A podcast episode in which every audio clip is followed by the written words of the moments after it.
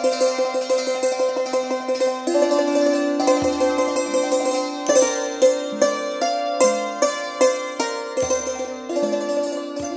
ฎแห่งกรรม เรื่องที่ 136 ข้าพเจ้ากับสิ่งลี้ลับ เรื่องที่เกี่ยวกับความลี้ลับก่อนที่จะตัดสินใจเขียน ก็ต้องใช้ความคิดและไตรตรอง เพราะยังไม่แน่ใจว่าจะเขียน แต่คนเราเมื่อมีความรู้สึกผิดชอบชั่วดีแล้ว ควรจะเป็นตัวของตัวเอง เราคิดแล้วจึงเขียน ไม่ใช่เขียนแล้วจึงคิดมีมาก ท่านได้สนับสนุนให้เขียนขึ้น เพราะเป็นเรื่องราวที่ได้ประสบกับตัวเอง ไม่ใช่บันทึกของผู้อื่น หากเกิดขึ้นกับผู้เขียนโดยไม่มีผู้ใดได้รู้เห็นด้วย แม้จะเป็นเรื่องจริงก็ไม่ต้องคิดมาก ไม่เขียนขึ้นเป็นอันขาด แต่เรื่องนี้มีบางท่านไม่อยากให้เขียน แม้จะมีส่วนน้อยที่ว่าเรื่องที่เกิดขึ้นจริง บางครั้งก็เขียนขึ้นไม่ได้ จะทำให้ผู้อ่านบางท่านคิดว่า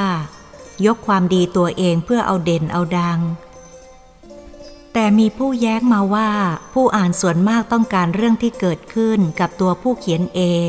เพราะสนใจที่เคยได้อ่านจากเรื่องที่เคยเขียนมาแล้ว เมื่อมีสองฝ่ายที่รู้และที่เห็นเหตุการณ์ แต่ความเห็นแตกต่างกันไปคนละทาง ทั้งสองฝ่ายต่างก็หวังดีต่อข้าพเจ้าด้วยกัน ผิดแต่ว่าความรู้สึกนึกคิดและความเห็นไปคนละอย่าง มีเหตุผลไปคนละทางสำหรับคุณสถิตสอนประชุม อดีตในอำเภอ ผู้เห็นเหตุการณ์ใกล้ชิดกว่าผู้อื่น ได้สนับสนุนให้เขียนได้แรงศรัทธา ฉะนั้นข้าพเจ้าจึงต้องกลับมาพิจารณาดูตัวเอง ตั้งปัญหาถามตัวเองว่า เราเขียนชุดกฎแห่งกรรม หรือทำดีได้ดีทำชั่วได้ชั่วเพื่อหวังอะไร ในลาบยศสารเสริญ อยากให้คนยกย่องต้องการความดีเด่น ความดังนั้นหรือ ตอบได้อย่างบริสุทธิ์ใจว่า ไม่ต้องการ แล้วเราต้องการอะไรข้าพเจ้าตอบตัวเองว่า ความต้องการคืออยากให้อนุชนวัยรุ่นในยุคปัจจุบันนี้ และอนุชนรุ่นต่อไป ได้รู้ความดีและความชั่วติดตามสนองนั้น เป็นสัจธรรมความจริงที่เกิดขึ้น แล้วจึงเอาตัวอย่างมาเขียน คิดว่าน่าจะเป็นประโยชน์ต่อไปในอนาคต หากมีผู้สนใจค้นคว้าหาความจริง และได้เรื่องที่เกิดขึ้นเป็นตัวอย่าง จะได้ศึกษาหาความรู้ค้นคว้าหาเหตุผลกันต่อไป ทุกครั้งเมื่อยังลังเลใจ ก็ต้องนึกถึงเพื่อนรุ่นพี่ที่มีอาวุโส และเป็นคนดีมีศีลธรรมที่ข้าพเจ้าเคารพนับถือมาก ท่านเคยให้สติเตือนใจครั้งหนึ่งว่า ถ้าเรามัวกลัวโน่นกลัวนี่ เราก็ไม่ต้องเขียน เราควรเป็นตัวของตัวเราดีชั่วใครจะมารู้ดีกว่าตัวเราเอง คนเรานั้นต่างก็มีจิตใจ ความรู้สึกไม่เหมือนกัน มีทั้งคนดีคนชั่ว ถ้ามีคนดีหมดบ้านเมืองก็สงบ ประชาชนพลเมืองทั่วไป ก็อยู่กันอย่างสุขสบาย คุกตารางก็ไม่ต้องมีตำรวจก็ไม่ต้องใช้ ตุลาการก็ไม่มีประโยชน์ เพราะไม่มีคดีจะตัดสิน แต่เวลานี้ คนชั่วมีมากต้องเพิ่มตำรวจ เพิ่มคุกตาราง ตุลาการก็ตัดสินไม่ไหว เพราะมีคดีมากมาย ฉะนั้นเมื่อเราคิดว่าเราสร้างกรรมดี ไม่เป็นพิษเป็นภัยกับผู้ใด ไม่หวังสิ่งใดในลาบยศตอบแทน หวังให้เกิดประโยชน์ทางจิตใจแก่ส่วนรวม ทำไปเถิด อย่ามัวคิดโน่นคิดนี่ไม่เข้าเรื่อง นี่เป็นคำตักเตือนจากเพื่อนรุ่นพี่ซึ่งผ่านมานานปีแล้ว ข้าพเจ้ายังจำได้ ยังนึกขอบคุณเพื่อนรุ่นพี่ที่ได้ให้คติ ฉะนั้นเรื่องสิ่งลี้ลับนี้ ข้าพเจ้าได้ประสบด้วยตนเอง จึงเขียนขึ้นเพื่อให้ท่านได้พิจารณาดู เรื่องลี้ลับนี้ ได้เกิดขึ้นในเช้าวันอาทิตย์ที่ 26 กันยายน พุทธศักราช 2414 หลังจากข้าพเจ้าและเพื่อนๆ ได้ออกจากกรุงเทพ เมื่อเช้าวันเสาร์เวลา 8 นาฬิกา และพักโรงแรมในเมืองจันทบุรี ค่ำวันเสาร์คุณสถิตสอนประชุม อดีตในอำเภอได้จัดการเลี้ยงอาหารค่ำต้อนรับพวกเราที่พัตคารแห่งหนึ่ง ทั้งที่คืนนั้นฝนตกหนัก ตกลงกันว่ารุ่งเช้าเราจะออกเดินทางจากเมืองจันทบุรี เวลาประมาณ7นาฬิกา30 นาที เพื่อไปสมทบกับเพื่อนๆ และผู้มีจิตศรัทธาทั้งหลาย ที่ได้นำผ้าป่าซึ่งออกเดินทางจากกรุงเทพ ในเช้าวันเสาร์เช่นเดียวกัน แต่ส่วนมากรวมมาโดยรถบัสคันใหญ่ซึ่งมีผู้ร่วมศรัทธาประมาณไม่ต่ำกว่าห้าหกสิบท่าน และต่างก็รวมพัก บนวัดเขาสุกิมแห่งเดียวกัน ซึ่งทางวัดได้จัดการต้อนรับให้ความสะดวก ตลอดทั้งอาหารการกิน และผู้ที่หลับนอน บางท่านเคยมาครั้งก่อนแล้วบอกว่าได้รับความสะดวกสบายจากทางวัด ทั้งอากาศบนเขาเวลาเช้าสดชื่นดีกว่าในเมือง แต่พวกเราขอพักในเมืองเพราะยังมีเพื่อนฝูงที่จะต้องไปเยี่ยม เราจึงได้นัดกันว่า จะพบกันเช้าวันอาทิตย์กำหนดจะถวายผ้าป่าในเวลา9นาฬิกา เรากินอาหารเช้าแล้ว จะมาร่วมกุศลการทันอุโบสถถวายผ้าป่าครั้งนี้ด้วย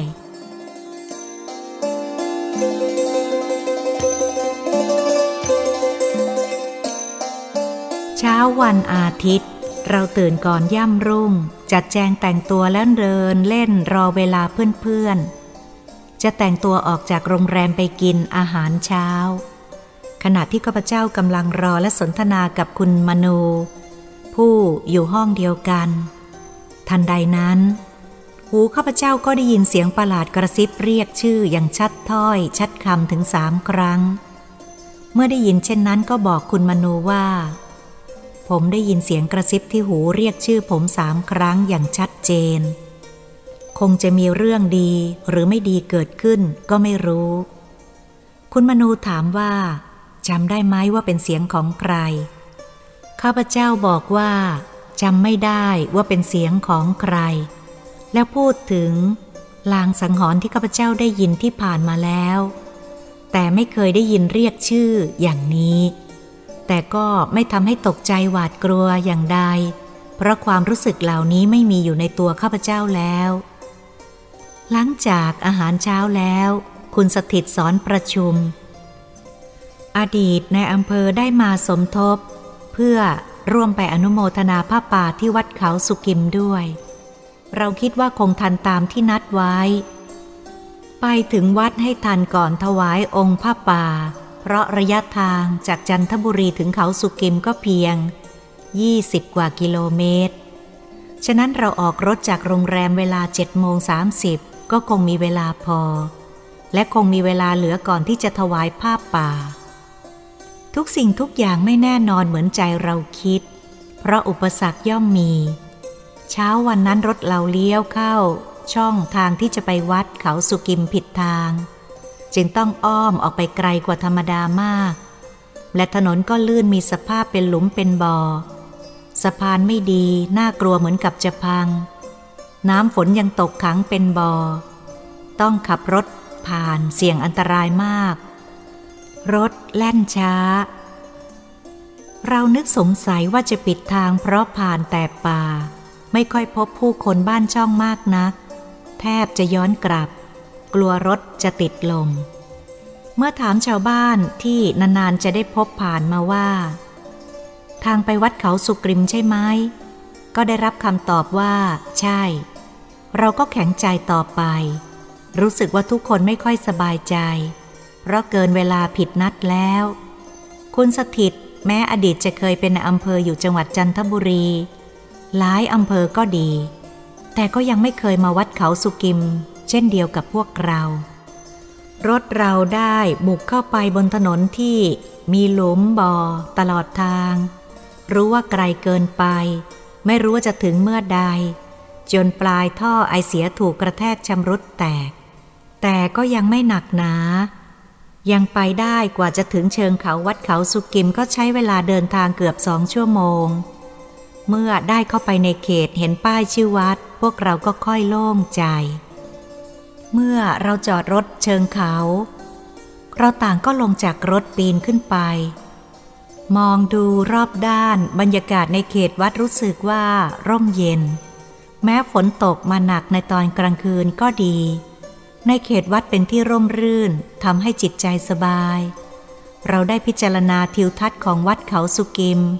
มองเห็นธรรมชาติที่สวยงามรอบด้าน มีพวกหมู่ไม้น้อยใหญ่ในบริเวณรอบเขานั้น เป็นภาพที่เจริญตาประทับใจทำให้ลืมนึกถึงสิ่งลี้ลับ ที่กระซิบที่หูตอนเช้า ว่าจะเกิดอะไรขึ้น เพราะคิดว่ารถเก๋งที่บุกมาผิดทาง ที่จะต้องรับความลำบากและเสียเวลานั้น คงเป็นเหตุหนึ่งที่เสียงกระซิบเป็นเชิงเตือนก็ได้ คิดอยู่แต่ในใจเมื่อตอนเดินทางยังไม่ถึง แต่ไม่ได้บอกกับผู้ใด เมื่อเราเดินชมทิวทัศน์ในเขตเขาสุกิม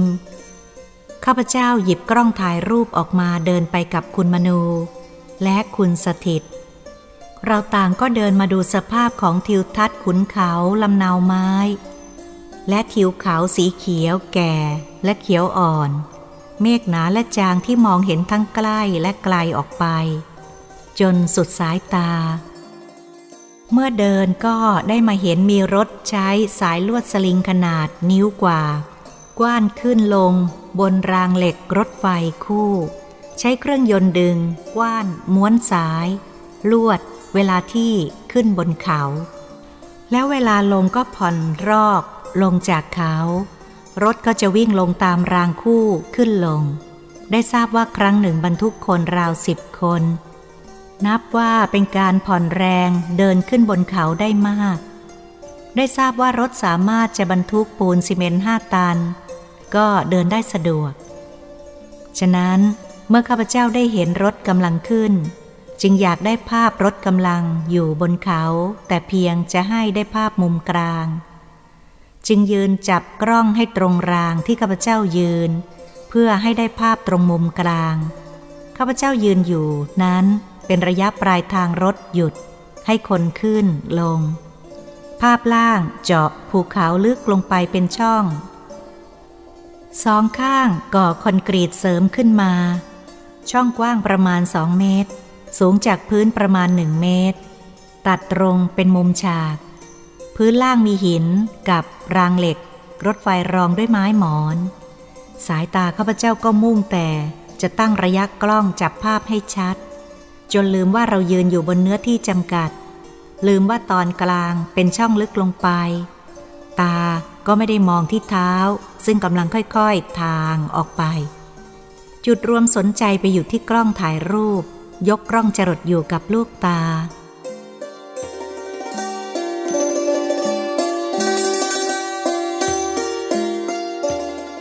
ความประมาทอย่างนึกไม่ถึงว่าจะเป็นไปได้ เท้าข้างหนึ่งยกยื่นออกไป เลยขอบซีเมนต์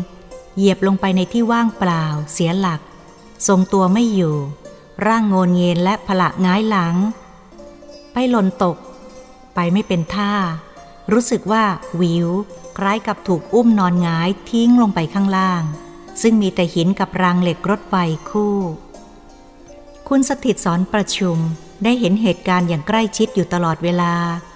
ทั้งเวลาตก มือข้าพเจ้าก็ยังถือกล้องทำให้ร่างโงนเงินแล้วหงายหลังตกลงไป คุณสถิตหน้าซีด ไม่มีสีเลือด คงใจคอหายตัวสัน่น คงจะตื่นเต้นตกใจกลัวจนทำอะไรไม่ถูก คิดว่าร่างของข้าพเจ้าเมื่อตกลงไปกระทบพื้นล่าง หนีไม่พ้นหิน และรางเหล็กรถไฟแล้ว ส่วนหนึ่งส่วนใดกระทบกระแทกร่างกายคงแหลกแน่ ไม่ซี่โครงดอกหรือแขนขาหัก ถูกหัวก็คงร้าวแตก คุณสถิตบอกว่ากลัวมาก ไม่กล้าคิดไม่กล้านึก และเห็นร่างของข้าพเจ้า เมื่อก้มลงชะโงกดูรู้สึกใจเสียว ตัวสัน่นปากสัน่นพอได้สติก็รีบกระโดดลงไปประคองร่าง เมื่อเห็นข้าพเจ้ารีบลุกขึ้นบอกว่าไม่เป็นไร แล้วเดินขึ้นมาข้างบน คุณสถิตเข้ามากอดตัวข้าพเจ้าไว้ รู้สึกว่าตัวคุณสถิตสั่นใจสั่นพูดออกมาจากปาก ถามแต่ละคำเสียงสั่นๆ ข้าพเจ้าบอกคุณสถิตว่า อย่าตกใจ ผมไม่เป็นอะไร ผมไม่เจ็บปวดที่ไหนเลย แล้วก็สะบัดแขนขาให้ดูประกอบคำพูด แม้เช่นนั้นคุณสถิตก็ยังกลัวไม่หาย ตัวและเสียงยังไม่หายสัน่น เมื่อลุกขึ้นมายืนข้างบนรู้สึกเลือดไหล หัวแตกบอกคุณสถิตว่าหัวแตกตอนลุกขึ้นมาโดนแง่หินข้างๆ กล้องถ่ายรูปบุบเพราะถูกหิน คุณสถิตช่วยเช็ดเลือดจนหยุด ความจริงแม้เลือดออก ข้าพเจ้าก็ไม่รู้สึกเจ็บปวดแต่ประการใด ความรู้สึกปกติ ถ้าเลือดไม่ออกก็ไม่รู้ว่าหัวแตก เมื่อเสร็จแล้วเราก็นั่งรถขึ้นไปบนเขา เมื่อขึ้นไปถึงที่พักรถแล้ว เราก็ต้องเดินขึ้นไปที่ศาลาที่ตั้งองค์พระป่า เราไปถึงศาลาเป็นเวลาเกือบ สิบนาฬิกา คิดว่าเขาคงถวายกันเรียบร้อยแล้ว แต่ปรากฏว่ายังไม่ได้ถวายผ้าป่า และหมู่ผู้ศรัทธาทั้งหลายก็ยังกินอาหารคอยอยู่ เราไปถึงก็พลอยผสมโรงด้วยของหวาน นับว่ารสอาหารอยู่ในชั้นดี มีหลายท่านถามว่าเป็นอะไรหัวแตก ข้าพเจ้าก็บอกเพียงหกล้ม มีแพทย์หญิงท่านหนึ่งมาช่วยดูแลแผล และ เห็นว่าเล็กน้อย เอายาที่ท่านมีติดตัวไปด้วยช่วยปิดให้ ข้าพเจ้าขอบคุณที่ท่านเอาใจใส่ หลังจากนั้น ข้าพเจ้าก็เข้าไปนมัสการอาจารย์สมชาย ท่านทักว่าเป็นอย่างไร กลับไปคงจะมีเรื่องเขียน ข้าพเจ้าก็ได้แต่ยิ้ม เพราะยังไม่แน่ใจว่าจะเขียนแล้ว เราจะได้จัดการร่วมกันถวายภาพป่า รู้สึกว่าส่วนมากท่านสนใจในหนังสือชุดกฎแห่งกรรม เท่าที่นำติดไปไม่เพียงพอทั่วถึงกับผู้ที่ต้องการ เมื่อเสร็จเรียบร้อยแล้วเราก็ขอกลับก่อน เมื่อลงจากเขาแล้วก็ขึ้นรถ คราวนี้ออกมาถูกทาง ถนนเรียบร้อยกว่าทางเข้าครั้งแรก ย่นเวลามากและทางดี ออกมาถึงถนนสุขุมวิทก็ใกล้ วันนั้นเราได้พักกินอาหารเที่ยงกันที่จังหวัดระยอง แล้วแวะตลาดบางพระ กลับถึงบ้านประมาณห้าโมงเย็น ร่างกายปกติธรรมดาไม่ขัดยอก วันรุ่งขึ้นคุณสนิทได้โทรศัพท์มาแต่เช้า บอกว่าครั้งแรกเห็นว่า หกล้ม เข้าใจว่าหกล้มธรรมดาหัวแตกว่าเสียวขึ้นมาทันที เกิดเป็นห่วงนอนไม่หลับ อยากรู้ว่าเป็นอย่างไร มีระบมเจ็บปวดที่ไหนบ้าง ข้าพเจ้าบอกว่าผมไม่เป็นอะไร ไม่เจ็บปวดที่ไหน ความรู้สึกธรรมดาไม่รู้สึกผิดปกติ แผลที่หัวแตกก็แห้งไม่ต้องใส่ยาอะไรอีก เมื่อคืนก็นอนหลับสบาย และกล่าวขอบคุณที่ท่านเป็นห่วงข้าพเจ้า นอกจากนั้นยังมีหลายท่านถามมา ข้าพเจ้าก็ตอบเช่นเดียวกันคุณบุตรบอกว่าเมื่อเห็นสถานที่ตกแล้ว ใจเสีย เพราะข้างล่างมีรางเหล็กและหิน ขอกราบขอบพระคุณทุกท่าน ที่ได้เป็นห่วงใย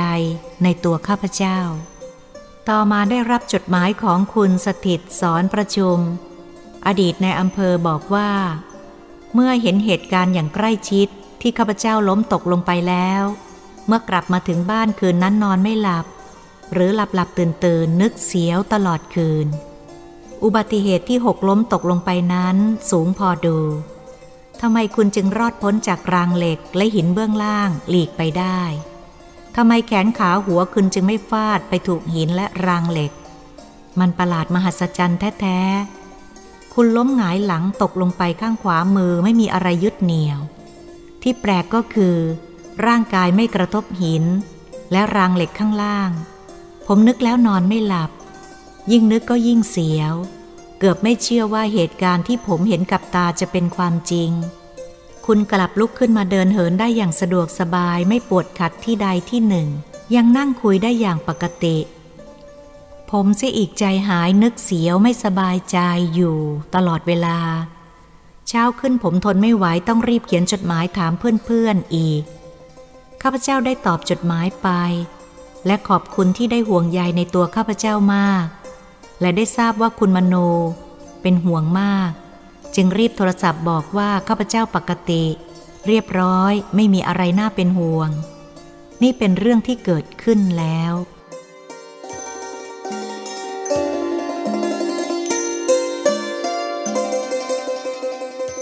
เรื่องนี้มีหลายท่านอยากทราบว่า อะไรที่ทำให้ข้าพเจ้ารอดพ้นอันตรายมาได้อย่างประหลาดมหัศจรรย์ ตัวเองก็ไม่รู้ เวลานั้นก็ไม่ได้ห้อยพระ หรือมีเครื่องรางของขลังอยู่ในตัวเลย ปกติก็ไม่เคยมีพระและเครื่องรางของขลังติดตัว มีอยู่แต่ในบ้าน มีหลายท่านขอให้ข้าพเจ้าหาข้อเท็จจริง พอที่จะเป็นตัวอย่างให้สมบูรณ์ เพื่อให้คนที่เคยหลงผิดเป็นชอบ ถูกยุยงให้คิดผิด เข้าใจในทางพุทธศาสนาผิดผิด ในยุคปัจจุบันนี้ มีผู้ที่ปลุกปั่นคอยก่อกวนยุยงให้ทำความชั่ว มุ่งทำลายหลักธรรมและพระพุทธศาสนา สอนให้มนุษย์หลงผิดว่าวิญญาณและสิ่งลี้ลับไม่มี กรรมเก่าอดีตชาติไม่มี ชาติหน้าไม่มี กรรมดีกรรมชั่วบาปบุญไม่มี นรกสวรรค์ไม่มี ตายแล้วไม่มีอะไรเหลือ เรื่องประสบการณ์ของข้าพเจ้า ก็จะชี้ให้เห็นชัดเจนแล้ว เมื่อข้าพเจ้ามาคิดดู มีคนเชื่อในทางผิดผิด บุญบาปดีชั่วไม่มี เช่นนี้ก็ไม่มีใครกลัวบาปทำอะไรตามอารมณ์ชอบ ตายไปก็ไม่ต้องใช้หนี้กรรมชั่ว ไม่มีชาติก่อนชาติหน้า มีแต่ชาติปัจจุบัน เมื่อศีลธรรมไม่มีประโยชน์ ก็เท่ากับบ้านเมืองไม่มีคือไม่มีแปร เมื่อใครชอบปล้นก็ปล้น เมื่อใครชอบฆ่าก็ฆ่า เมื่อใครชอบข่มขืนหญิง ก็ฉุดกระชากลากไปข่มขืนได้ตามใจชอบ เรื่องศีลธรรมไม่ต้องพูดถึง เมื่อหลบหลีกมือกฎหมายปัจจุบันนี้ไปได้ก็รอดตัวทำดีทำชั่วก็เหมือนกัน เพราะไม่มีกรรมดีกรรมชั่วคอยตามสนอง ความกตัญญูต่อพ่อแม่ ครูบาอาจารย์ก็ไม่มีความหมาย ลูกขาดความเคารพนับถือ ไม่เชื่อฟังคำสอนของพ่อแม่ และครูบาอาจารย์ ไม่มีความยำเกรง จิตใจชั่วดำนับวันมีแต่ชั่วเพิ่มมากขึ้น คนชั่วชักชวนคนดีให้ทำชั่วตาม เพราะหลงผิดคิดว่าไม่มีกรรมดีกรรมชั่วตามสนอง ตายแล้วก็ศูนย์ไม่มีนรกสวรรค์จะต้องกลัวอีก หาความสุขได้ในชาติปัจจุบันนี้ให้เต็มที่ ไม่ว่าทางดีหรือทางชั่ว การหาเงินให้บำรุงความสุขสนุกด้วยการปล้น จี้ทำให้มนุษย์ในยุคนี้ถูกยุยงให้ทำความชั่วช้าลามกมากขึ้น เพราะเชื่อในสิ่งเป็นหลักปฏิบัติตรงข้ามกับความดี ไม่มีศีลธรรมทางจิตใจ คิดแล้วก็รู้สึกเศร้าใจอยากจะพูดว่า มนุษย์พวกนี้เป็นคนสิ้นคิดหรือคิดสั้นำลายตัวเองและชาติหน้าให้พินาศจิบหาย ฉะนั้นเมื่อเราไม่แน่ใจว่าจะเขียน เพราะเพื่อนบางท่านบอกว่าเรื่องจริงบางครั้งก็ไม่อยากให้เขียน เพราะกลัวคนเข้าใจผิด แต่ท่านที่เคารพนับถือจำนวนมากได้พากันสนับสนุนให้เขียนเรื่องนี้ขึ้น เพราะเหตุได้เกิดขึ้นกับตัวผู้เขียนเอง ทั้งได้พิจารณาเหตุการณ์ยุคนี้ เห็นคนในและต่างประเทศกำลังเอียงเอ็นไปทางชั่ว ต่างก็เข้ากับมนุษย์ถืออำนาจเป็นธรรม มนุษย์ขาดศีลธรรมกำลังบ้าคลั่งอำนาจมักใหญ่คอยชิงเด่น ชาวโลกทั่วไปตกอยู่ในอันตรายกำลังเผชิญภัยอันร้ายแรงเกิดจากโลภโกรธหลง ไม่มีทางใดจะยับยัง้ง นอกจากใช้หลักธรรม อบรมจิตใจเมื่อขาดศีลธรรม จิตใจมนุษย์ตกต่ำลงทุกวัน มีแต่ความชั่วมากขึ้น หาความดีได้ยาก พวกเด็กวัยรุ่นกำลังปฏิบัติตนเป็นที่เขย่าขวัญประชาชนพลเมืองดี ให้หวาดกลัวตลอดเวลา สิ่งชั่วร้ายของพวกวัยรุ่น เป็นที่รู้ทั่วไปว่าได้สร้างกรรมหนัก การไม่เชื่อกรรมเป็นส่วนหนึ่งที่ทำให้วัยรุ่นทำชั่วมากขึ้น คิดว่าบาปกรรมไม่มีที่จะตามสนอง ตายแล้วสูญไปไม่ต้องกลัวนรก ไม่ต้องกลัวเกิดมาใช้หนี้กรรมในชาติหน้า เมื่อหลงผิดเช่นนี้จิตใจก็เยี่ยมโหดดุร้าย เมื่อคนหลงเข้าใจผิดมากขึ้น ความชั่วร้ายติดง่าย นับวันที่จะทวีเพิ่มมากขึ้น เมื่ออยากปล้นอยากจี้หรืออยากข่มขืน ก็ไปทำตามอารมณ์ ชั่วช้าจิตสามการฆ่าทำลายชีวิตมนุษย์เป็นของธรรมดา ไม่สะดุ้งสะเทือน เพราะถือว่าไม่มีบาป ถ้าพิจารณาดูด้วยปัญญาแล้วก็คิดว่า มนุษย์ชั่วช้าเหล่านี้จิตซาม เชื่อทางชั่วได้ง่าย ใครปั่นหัวไปทางไหน ก็เห็นจริงเห็นจังไปด้วย อารมณ์ก็สนุกไปทางชั่ว ไม่ได้ใช้สติปัญญาคิดหน้าคิดหลังหาเหตุผล เมื่อรู้ตัวว่าหลงผิดก็สายเกินแก้ ฉะนั้นหากข้าพเจ้าไม่เขียนเรื่องนี้ขึ้นก็รู้สึกเสียดาย เพราะเหตุได้เกิดขึ้นกับตัวเอง ก็จะชี้ให้เห็นว่า เรื่องกรรมดีกรรมชั่วหรือกฎแห่งกรรมทำดีทำชั่วตามสนองวิญญาณผีสางเทวดามีจริงหรือไม่ ตายแล้วศูนย์ไม่ต้องใช้หนี้กรรม เป็นความจริงหรือ ข้าพเจ้าจึงเขียนเรื่องที่ประสบด้วยตนเองขึ้น เพื่อให้ท่านพิจารณา จะได้ไม่เชื่อมนุษย์ที่ปากสกปรก ชักนำวัยรุ่นให้เห็นชั่วเป็นดี เราจะเห็นยุคนี้วัยรุ่นแต่งกายเหมือนคนปัญญาอ่อน ไว้ผมรุงรังเหมือนบ้า ผู้มีปัญญาต่ำอารมณ์ชั่วชักจูงได้ง่าย เชื่อง่ายกว่าผู้สูงอายุ รู้ซึ้งถึงหลักธรรม มองเห็นความชั่วร้ายของอารมณ์ลัทธิที่เยี่ยมโหมทำตนให้เป็นที่รังเกียจของสังคม แต่ตนเองกลับหลงผิด ว่าสังคมทั่วไปเขายกย่อง พวกคนชั่วนี้มักจะคอยยุยงพวกอ่อนวัยอ่อนปัญญา เพราะยังเห็นเหตุการณ์ของโลกผ่านมาน้อย ไม่รู้เล่เหลี่ยม ของคนชั่ว รับความรู้สึกล้างสมองปั่นหัวให้ทำชั่วได้ง่าย เพราะความโลภความโกรธความหลงนั้นทำได้ง่าย ถ้าจะตัดความโลภความโกรธความหลง ให้มีเมตตากรุณาปราณีทำดีทำยาก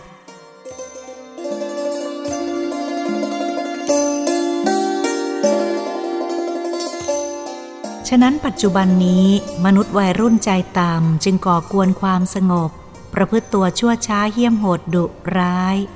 เพราะเข้าใจผิดคิดว่าชาติก่อนชาติหน้าไม่มี ตายแล้วศูนย์ ไม่ต้องกลัวบาปกลัวกรรมที่จะติดตามมาสนอง ฉะนั้นจึงทำให้มนุษย์ยุคนี้มีจิตใจอมหิตคิดแต่ทางชั่ว อารมณ์ฉุนเฉียวโกรธง่าย ร้ายแรง แม้เพียงแต่จะมองหน้ากันหรือพูดไม่ถูกหู เมื่อไม่ถูกชะตาเกิดอารมณ์โกรธง่ายร้ายแรงสุดขีด ก็ฆ่ากันตายได้ง่าย ๆ วัยรุ่นสมัยนี้ทำลายชีวิตกันด้วยปืน ด้วยระเบิดขวด ไม่มีสติปัญญาคิด พิจารณาดูให้รู้ความจริงว่า แม้จะหลบหลีกมือกฎหมายไปได้ แต่ก็ทำลายชีวิตอนาคตที่รุ่งเรือง สุขใส ให้สิ้นสุดลงทำลายตระกูลปู่ย่าตายายที่เคยสร้างกรรมดีให้เศร้าหมอง ตัวเองก็มีแต่ความตกต่ำชีวิตก็จะสั้นลง ตายเร็วกว่าคนธรรมดาทั้งหลาย ยิ่งสร้างกรรมชั่วมากเท่าใด อายุก็ยิ่งสั้นลงมากเท่านั้น เมื่อคิดพิจารณาดูแล้วก็รู้สึกเศร้าใจ พวกนี้ไม่เคยคิดว่าพุทธศาสนาเป็นเลิศเป็นยอดศาสนา ในโลกนี้ไม่มีมหาบุรุษใดจะทรงพระปริไม่มีมหาบุรุษใดจะทรงพระปิชาสามารถเท่าเทียมพระองค์ แต่พวกมาศาสนามุ่งที่จะคอยหลอกลวงทำลาย แม้ชาวโลกต่างชาติชั้น ปัญญาชน เมื่อได้ศึกษาหลักธรรมแล้ว ก็พากันยกย่องว่า พุทธศาสนาเป็นหลักธรรมล้ำเลิศประเสริฐที่สุดในโลก แต่มนุษย์อุบาทชาติชั่วคอยยุยงพวกเด็กวัยรุ่นให้ก่อกวน ปั่นป่วนสังคมทั่วไป ซึ่งถ้าพวกวัยรุ่นได้ศึกษาหาความรู้ทางพระพุทธศาสนาเสียบ้าง จิตใจอารมณ์ก็จะคลายลง รู้บาปบุญคุณโทษ จิตก็จะอยู่ในความสงบ เพราะจะรู้ว่า บาปบุญมีจริง ชาติในอดีตมีจริง บุญบาปนรกมีจริง หากเชื่อว่าบุญบาปไม่มี ฉะนั้นการเวียนว่ายตายเกิดก็ไม่มี เพราะถือว่าตายแล้วสูญสิ้นไป ฉะนั้นพุทธศาสนา ก็ไม่จำเป็นต้องมี เพราะพุทธศาสนาสอนให้เราปฏิบัติเพื่อหลุดพ้นด้วยใช้พลังอำนาจจิตในตัวเอง จะไม่ต้องเกิดมารับทุกข์ต่อไป ถ้าเราไม่ใช่คนปัญญาอ่อนเกินไป ก็สามารถใช้สติปัญญาหาเหตุผล ก็รู้ได้ว่าองค์พระสัมมาสัมพุทธเจ้า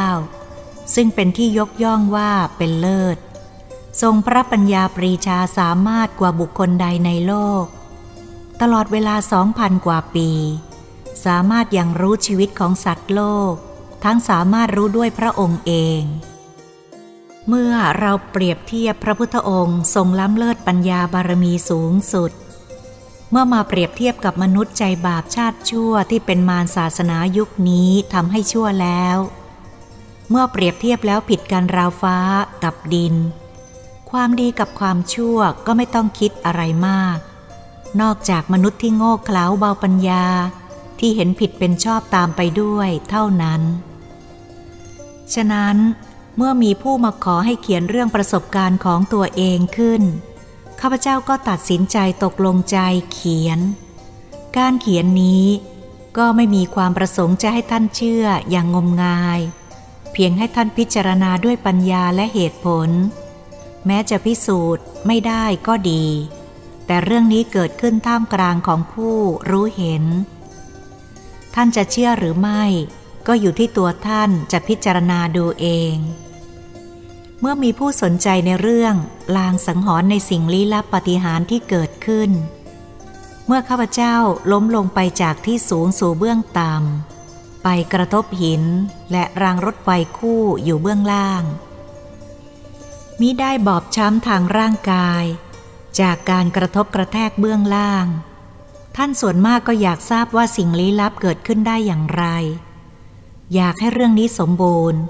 แม้จะรู้ว่าไม่สามารถพิสูจน์ให้แจ่มแจ้ง ชัดเจนได้ดี ขอเพียงรู้เงาลางๆ ก็ยังพอจะนำมาพิจารณาหาเหตุผลได้ ข้าพเจ้าก็บอกว่าตัวเองก็อยากทราบเรื่องนี้เหมือนกัน ฉะนั้นต่อมาข้าพเจ้าได้โทรศัพท์ไปหาอาจารย์พร แต่อาจารย์พรท่านไม่อยู่ คุณสีเพนรับโทรศัพท์ ข้าพเจ้าเล่าเรื่องเพียงแต่ตกลงไปข้างล่าง มีหิน มีรางเหล็กคู่ แต่ข้าพเจ้าไม่ชอกช้ำบาดเจ็บร่างกายส่วนใด นอกจากหัวไปโดนแง่หินตอนลุกขึ้น หัวแตกไปนิดหน่อย เลือดออกเท่านั้น ขอให้ช่วยบอกอาจารย์พรด้วยว่าอยากทราบว่ามีสิ่งใดศักดิ์สิทธิ์ช่วยไว้ และต่อมาคุณวิชัยบอกว่า อยากที่จะให้นายแพทย์อุดมประนิษดูถึงเรื่องตอนเช้าที่มีเสียงเรียกชื่อข้าพเจ้าชัดถ้อย ชัดคำทั้งสามครั้ง นายแพทย์อุดมประนิษรับว่าจะดูให้ทางสมาธิ แล้วจะส่งข่าวให้ทราบ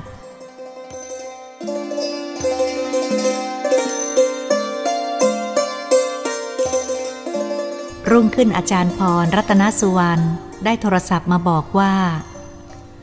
ที่อยากทราบว่า ล้มตกจากที่สูงลงไปซึ่งมีหินและรางเหล็กคู่อยู่เบื้องล่าง ได้ถามสมเด็จดูแล้ว ท่านบอกว่าท่านลุงนุ่งขาวห่มขาวได้ติดตามไป ได้นั่งลงคอยอุ้มช้อนตัวอยู่ข้างล่าง ไม่ให้ร่างกายกระทบหินและเหล็ก เช้าวันนั้นข้าพเจ้าจึงได้ทราบว่า ท่านลุง ได้กรุณาช่วยให้ข้าพเจ้าได้พ้นอันตราย ก็ระลึกถึงพระคุณอย่างตื้นตันใจ และขอบคุณอาจารย์พรรัตนสุวรรณที่ได้ช่วยคลี่คลายสิ่งลี้ลับ ซึ่งหาเหตุผลข้อสงสัยให้ทราบ ต่อจากนั้นมาข้าพเจ้าได้รับโทรศัพท์จากนายแพทย์อุดมประนิตว่า ท่านได้นั่งสมาธิดูแล้ว การที่ไม่ได้รับบาดเจ็บทางร่างกายเมื่อตกลงไปนั้น ได้เห็นภาพอย่างชัดเจนว่ามีชายนุ่งขาวห่มขาว มีผ้าขาวสบายเฉียง ได้ลงไปรอรับร่างก่อน ที่จะตกลงไปกระแทกกระทบกับรางเหล็กรถไฟและหินเบื้องล่าง ส่วนเสียงกระซิบในตอนเช้านั้น เป็นวิญญาณของชายผู้หนึ่ง แล้วนายแพทย์อุดมประนิตก็บอกลักษณะรูปร่างอย่างละเอียดถี่ถ้วนของวิญญาณ ชายผู้นั้นให้ฟัง และบอกว่า ชายผู้นี้เมื่อยังมีชีวิตอยู่เป็นเพื่อนรักเพื่อนชอบพอกันกับข้าพเจ้ามาก รู้ว่ามีเคราะห์กรรมจึงมากระซิบเตือนให้รู้ตัวทำให้ข้าพเจ้าขนลุกและตื้นตันใจ และนึกได้ว่า ทุกครั้งที่ข้าพเจ้าได้ไปยังจังหวัดจันทบุรี จะต้องนำดอกไม้ไปเคารพหลุมฝังศพท่านผู้นี้ และเย็นวันเสาร์ที่ 25 หลังจากไปถึง ข้าพเจ้าพักในโรงแรมแล้ว ข้าพเจ้าพร้อมกับเพื่อนๆ ก็ได้ดำดอกไม้ไปเคารพ หลุมฝังศพตามที่เคยปฏิบัติมาแล้ว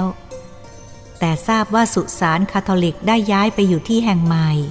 ที่เราไม่เคยรู้ ไปไม่ถูก จึงต้องขอร้องให้ท่านผู้หนึ่งนำไปสุสานคาทอลิกแห่งใหม่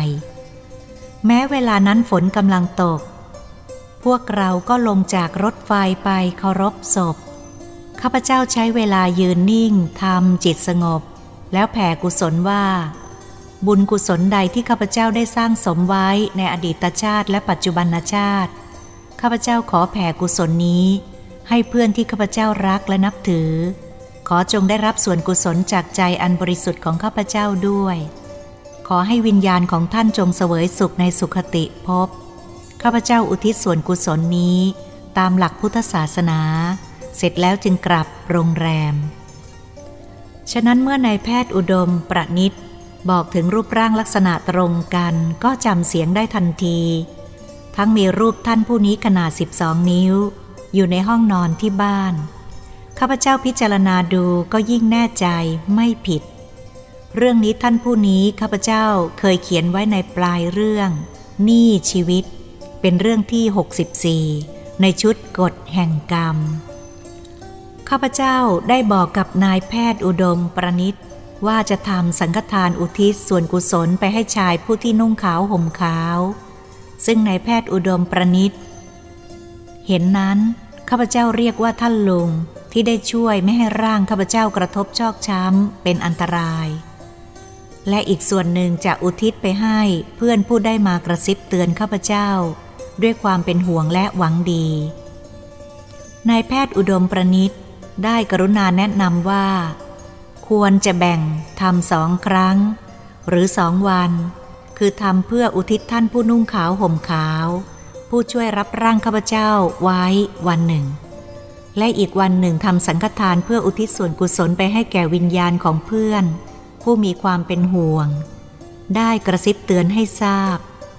และบัดนี้ ข้าพเจ้าได้ถวายสังฆทานตามที่ข้าพเจ้าได้ตั้งใจไว้ และอุทิศส่วนกุศลตามที่คิดไว้เป็นที่เรียบร้อย การเขียนเรื่องนี้ขึ้นหวังจะชี้ให้เห็นว่า กรรมดีกรรมชั่วเป็นเงาติดตามสนองแน่นอน เพื่อเตือนมนุษย์เราอย่าลืมตัวมัวเมา ปัจจุบันเรากำลังรอวันรอคืน รับเวลาที่ผ่านไปถึงจุดจบปิดฉากละครชีวิตในไม่ช้า ก็เร็ว ไม่มีใครหนีพ้นความตายไปได้